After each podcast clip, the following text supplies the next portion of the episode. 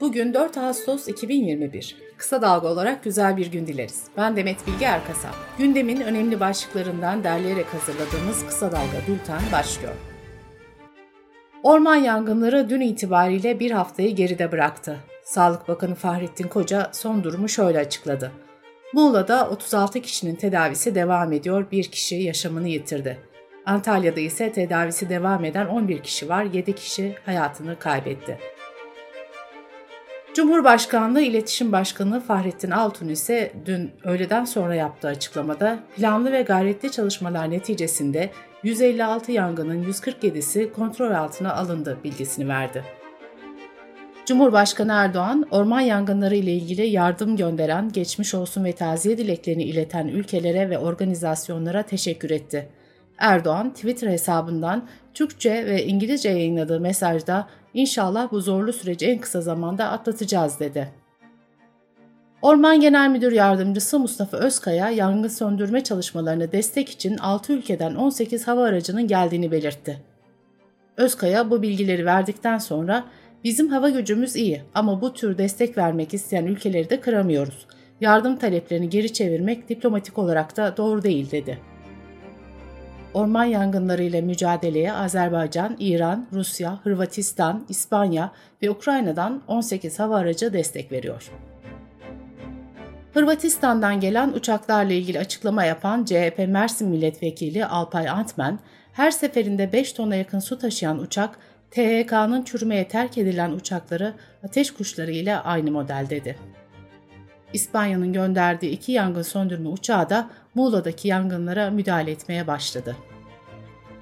Muğla'nın Datça ilçesi açıklarında dün saat 15.38'de 5 büyüklüğünde deprem meydana geldi. Orman yangınları devam ederken Rütük yayıncılara sansür yazısı gönderdi. Yazıda yayıncı kuruluşların korku ve endişe uyandıracak şekilde haberler aktardığı ve canlı yayınların halkın ve yangın ekiplerinin motivasyonunu kıracak şekilde olduğu savunuldu. Yazıda yaptırımlara dayanak oluşturması amacıyla raporlama yapıldığı da vurgulandı.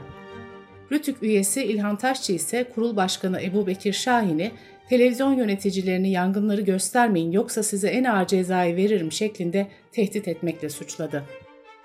Rütük'ün bir diğer üyesi Okan Konualp, kurulun yazısı için liyakatsizlik ve kibrin geldiği nokta, ormanlarımızı yeniden yeşerteceğimiz gibi bu sansürde aşarız değerlendirmesini yaptı. Türkiye Gazeteciler Sendikası Rütük'ün yazısına tepki gösterdi. Yapılan açıklamada yangını söndürmek yerine sansürlemek peşinde koşmanın kimseye faydası yoktur. Rütük editoryal bağımsızlığa açıkça müdahale etti denildi. Gözünüz kulağınız bizde olsun. Kısa Dalga Medya.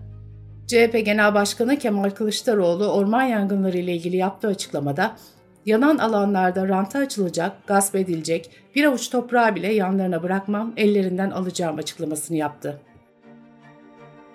İstanbul Üniversitesi Cerrahpaşa Orman Fakültesi öğretim üyesi Profesör Doktor Hüseyin Dirik, yangından hemen sonra ağaçlandırma planı doğru değil uyarısında bulundu. Dirik, doğanın Akdeniz'de en uygun gördüğü bitki kızılçamdır. Başka bir alternatif tür aramaya gerek yok. Bu alanların yeşillenebilmesi 10-15 yıldan 60 yıla kadar değişir. Birçoğumuz yaş itibariyle oraların eski halini göremeyecek diye konuştu. Ankara'da Atatürk Orman Çiftliği arazisinde çıkan yangınla ilgili gözaltına alınan Mehmet Toprak hakkında kasten orman yakmak suçundan 10 yıldan az olmamak üzere hapis sistemiyle iddianame düzenlendi. MHP Genel Başkanı Devlet Bahçeli, orman yangınları ile ilgili CHP ve İyi Parti genel başkanlarının yaptığı açıklamalar için ayıplı ve hastalıklı dedi. Bahçeli, sosyal medyadan yapılan küresel yardım çağrıları içinde Türkiye'yi aciz ve muhtaç bir ülke gösterme sinsiliğinin şifreli mesajı yorum yaptı. MHP lideri Konya'daki katliamla ilgili isim vermeden HDP eş genel başkanı Mithat Sancar'ın Kürt halkına sistematik katliam politikası izleniyor sözlerini hatırlatıp savcıların harekete geçmesini istedi. AKP'li Gündoğmuş Belediye Başkanı Mehmet Özeren, TOKİ'nin yapacağı evleri överken kullandığı çok eski evi olan vatandaşlar keşke bizim de evimiz yansaydı diyecekler sözüne ilişkin açıklama yaptı. Muhalif kesimin bahaneyi bulup saldırması gibi değerlendiriyorum diyen Özeren, her şeye rağmen ifadelerin birilerini incittiyse özür dilerim diye konuştu. Anayasa Mahkemesi, Türkiye'de muhalifler üzerinde sıkça kullanılan örgüt adına suç işleme kavramının geniş yorumunun temel özgürlükler üzerinde caydırıcı etki yarattığını vurguladı. İhlal kararı veren yüksek mahkeme, meclisten kanun hükmünün gözden geçirilmesini istedi. Wall Street Journal'da yayımlanan bir makalede Avusturya'da tutuklu olan Sezgin Baran Korkmaz'ın iadesi tartışmasının ABD ve Türkiye ilişkilerine daha çok zarar verebileceği öne sürüldü. Makalede iki ülkenin Korkmaz'ın iadesi için mücadele içinde olduğu belirtildi.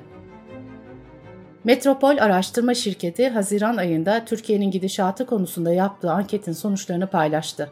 Ankete katılanların %27.4'ü iyiye gidiyor, %59.4'ü ise kötüye gidiyor dedi. AKP'lilerin %28'i, MHP'lilerin %50'si, Saadet Partililerin de %57.9'u Türkiye'nin kötüye gittiğini söyledi. Lüks bir otomobil içinde uyuşturucu madde kullandığı görüntüleri sosyal medyada paylaşıldıktan sonra pudra şekeriydi savunması yapan Kürşat Ayvatoğlu ile birlikte 7 kişi hakkında iddianame düzenlendi. Ayvatoğlu'nun uyuşturucu kullanmak ve uyuşturucu kullanımını özendirme suçlarından 5 yıldan 20 yıla kadar hapsi istendi.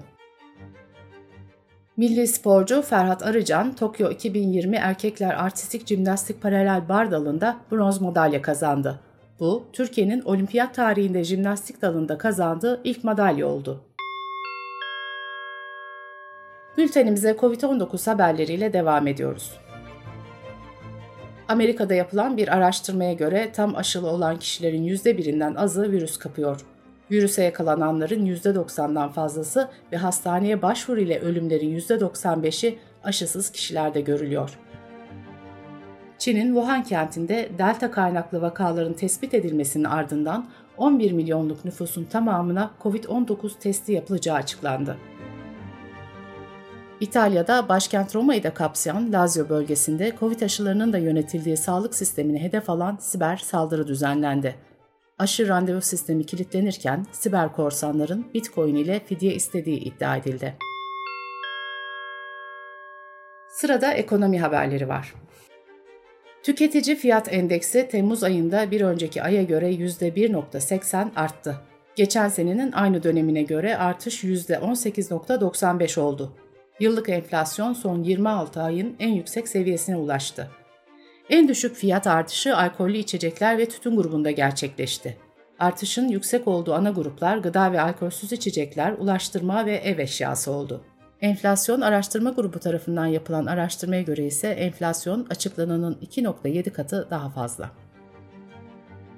Çalışma ve Sosyal Güvenlik Bakanı Vedat Bilgin, orman yangınlarından etkilenen bölgelerdeki iş yeri ve sigortalıların sosyal güvenlik prim borçlarının ödeme sürelerinin erteleneceğini açıkladı. Motorine pompa fiyatlarına yansıyacak şekilde 5 kuruş zam yapıldı.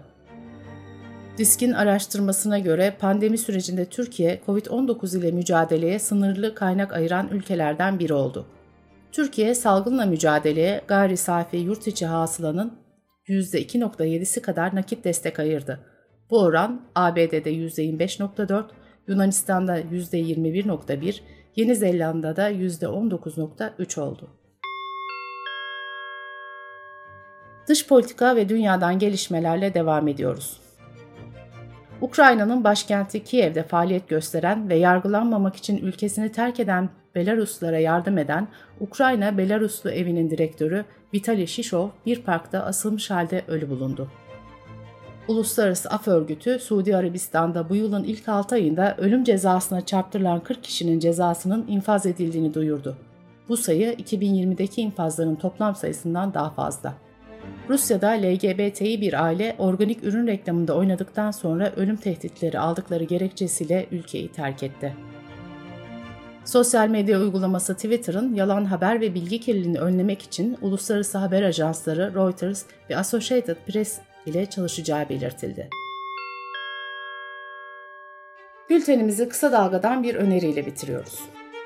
İlham verisinde Melis Tufur'un konuğu Temiz Hasat Kooperatifinin kurucularından Kerem Avcı Ergun, Temiz hasat mümkün mü? Topluluk destekli tarım ne demek? Kadınların anahtar rol oynadığı tüketim kooperatifi nasıl işliyor sorularına yanıt veriyor. Kısa Dalga.net adresimizden ve podcast platformlarından dinleyebilirsiniz. Gözünüz kulağınız bizde olsun. Kısa Dalga Medya.